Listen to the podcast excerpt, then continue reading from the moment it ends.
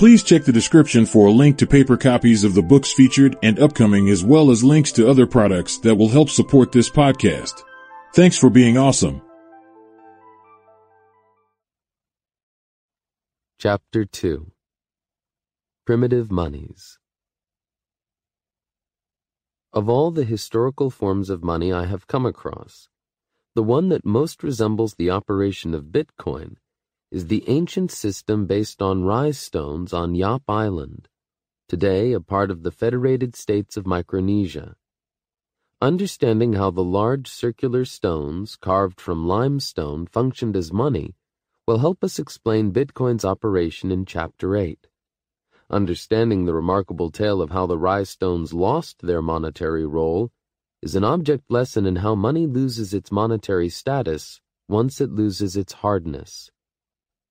The Rai stones that constituted money were of various sizes, rising to large circular discs with a hole in the middle that weighed up to four metric tons. They were not native to Yap, which did not contain any limestone, and all of Yap's stones were brought in from neighboring Palau or Guam. The beauty and rarity of these stones made them desirable and venerable in Yap, but procuring them was very difficult as it involved a laborious process of quarrying and then shipping them with rafts and canoes. Some of these rocks required hundreds of people to transport them, and once they arrived on Yap, they were placed in a prominent location where everyone could see them. The owner of the stone could use it as a payment method without it having to move. All that would happen is that the owner would announce to all townsfolk that the stone's ownership has now moved to the recipient. The whole town would recognize the ownership of the stone, and the recipient could then use it to make a payment whenever he so pleased. There was effectively no way of stealing the stone because its ownership was known by everybody. For centuries, and possibly even millennia, this monetary system worked well for the Yapese. While the stones never moved, they had salability across space, as one could use them for payment anywhere on the island. The different sizes of the different stones provided some degree of salability across scales, as did the possibility of paying with fractions of a single stone. The stone's salability across time was assured for centuries by the difficulty and high cost of acquiring new stones, because they didn't exist in Yap and quarrying and shipping them from Palau was not easy. The very high cost of procuring new stones to Yap meant that the existing supply of stones was always far larger than whatever new supply could be produced at a given period of time, making it prudent to accept them as a form of payment. In other words, Rai stones had a very high stock-to-flow ratio, and no matter how desirable they were, it was not easy for anyone to inflate the supply of stones by bringing in new rocks. Or at least, that was the case until 1871, when an Irish-American captain by the name of David O'Keefe was shipwrecked on the shores of Yap and revived by the locals.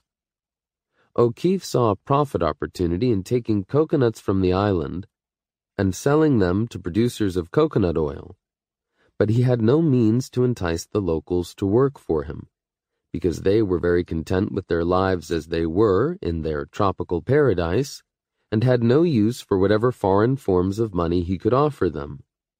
But O'Keefe wouldn't take no for an answer.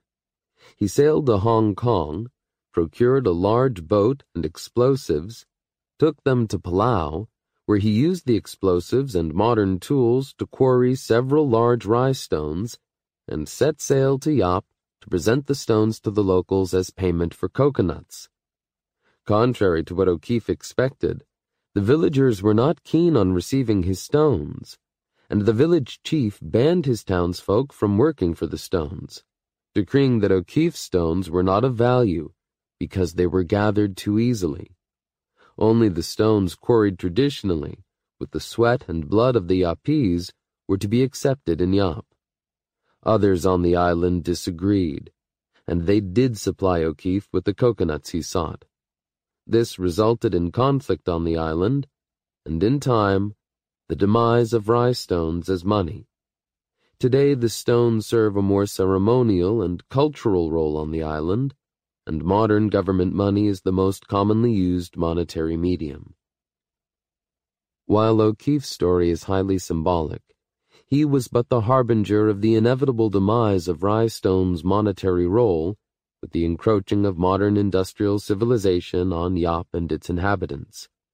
As modern tools and industrial capabilities reached the region, it was inevitable that the production of the stones would become far less costly than before. There would be many O'Keefes, local and foreign, able to supply Yap with an ever larger flow of new stones. With modern technology, the stock-to-flow ratio for Rai stones decreased drastically. It was possible to produce far more of these stones every year, significantly devaluing the island's existing stock it became increasingly unwise for anyone to use these stones as a store of value, and thus they lost their saleability across time, and with it, their function as a medium of exchange. The details may differ, but the underlying dynamic of a drop in stock-to-flow ratio has been the same for every form of money that has lost its monetary role, up to the collapse of the Venezuelan bolivar taking place as these lines are being written. A similar story happened with the aggry beads used as money for centuries in Western Africa. The history of these beads in Western Africa is not entirely clear, with suggestions that they were made from meteorite stones or passed on from Egyptian and Phoenician traders. What is known is that they were precious in an area where glass-making technology was expensive and not very common, giving them a high stock-to-flow ratio making them saleable across time. Being small and valuable, these beads were saleable across scale because they could be combined into chains, necklaces, or bracelets, though this was far from ideal because there were many different kinds of beads rather than one standard unit. They were also saleable across space, as they were easy to move around. In contrast, glass beads were not expensive and had no monetary role in Europe, because the proliferation of glass-making technology meant that if they were to be utilized as a monetary unit, their producers could flood the market with them. In other words, they had a low stock-to-flow ratio. When European explorers and traders visited West Africa in the 16th century, they noticed the high value given to these beads and so started importing them in mass quantities from Europe. What followed was similar to the story of O'Keefe, but given the tiny size of the beads and the much larger size of the population, it was a slower, more covert process, with bigger and more tragic consequences. Slowly but surely, Europeans were able to purchase a lot of the precious resources of Africa for the beads they acquired back home for very little. European incursion into Africa slowly turned beads from hard money to easy money, destroying their saleability and causing the erosion of the purchasing power of these beads over time in the hands of the Africans who owned them, impoverishing them by transferring their wealth to the Europeans, who could acquire the beads easily. The aggry beads later came to be known as slave beads for the role they played in fueling the slave trade of Africans to Europeans and North Americans. A one-time collapse in the value of a monetary medium is tragic, but at least it is over quickly, and its holders can begin trading, saving, and calculating with a new one. But a slow drain of its monetary value over time will slowly transfer the wealth of its holders to those who can produce the medium at a low cost. This is a lesson worth remembering when we turn to the discussion of the soundness of government money in the later parts of the audiobook. Seashells are another monetary medium that was widely used in many places around the world, from North America to Africa and Asia. Historical accounts show that the most saleable seashells were usually the ones that were scarcer and harder to find, because these would hold value more than the ones that can be found easily. Native Americans and early European settlers used wampum shells extensively, for the same reasons as aggry beads, they were hard to find, giving them a high stock-to-flow ratio, possibly the highest among durable goods available at the time. Seashells also shared with aggry-beads the disadvantage of not being uniform units, which meant prices and ratios could not be easily measured and expressed in them uniformly, which creates large obstacles to the growth of the economy and the degree of specialization.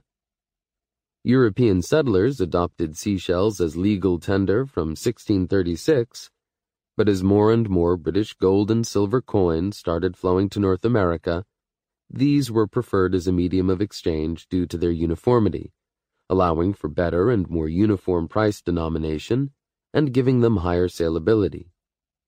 Further, as more advanced boats and technologies were employed to harvest seashells from the sea, their supply was very highly inflated, leading to a drop in their value and a loss of saleability across time.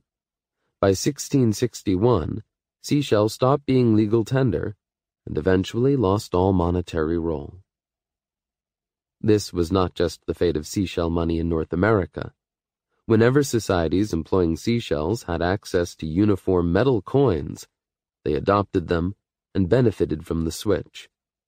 Also, the arrival of industrial civilization, with fossil fuel powered boats, made scouring the sea for seashells easier, increasing the flow of their production and dropping the stock to flow ratio quickly. Other ancient forms of money include cattle, cherished for their nutritional value, as they were one of the most prized possessions anyone could own, and were also saleable across space due to their mobility. Cattle continue to play a monetary role today, with many societies using them for payments, especially for dowries. Being bulky and not easily divisible, however, meant cattle were not very useful to solve the problems of divisibility across scales, and so another form of money coexisted along with cattle, and that was salt. Salt was easy to keep for long durations and could be easily divided and grouped into whatever weight was necessary. These historical facts are still apparent in the English language, as the word pecuniary is derived from pecus, the Latin word for cattle, while the word salary is derived from sal, the Latin word for salt.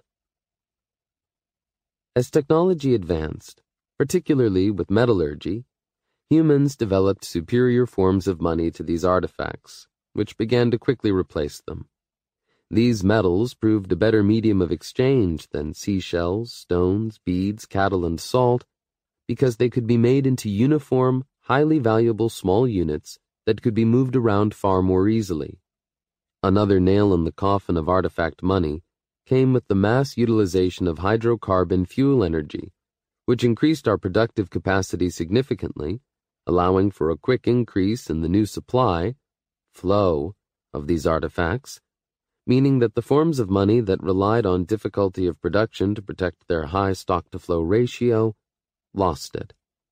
With modern hydrocarbon fuels, Rai stones could be quarried easily, aggry beads could be made for very little cost, and seashells could be collected en masse by large boats. As soon as these monies lost their hardness, their holders suffered significant wealth expropriation and the entire fabric of their society fell apart as a result. The Yap Island chiefs who refused O'Keefe's cheap Rai stones understood what most modern economists fail to grasp. A money that is easy to produce is no money at all, and easy money does not make a society richer.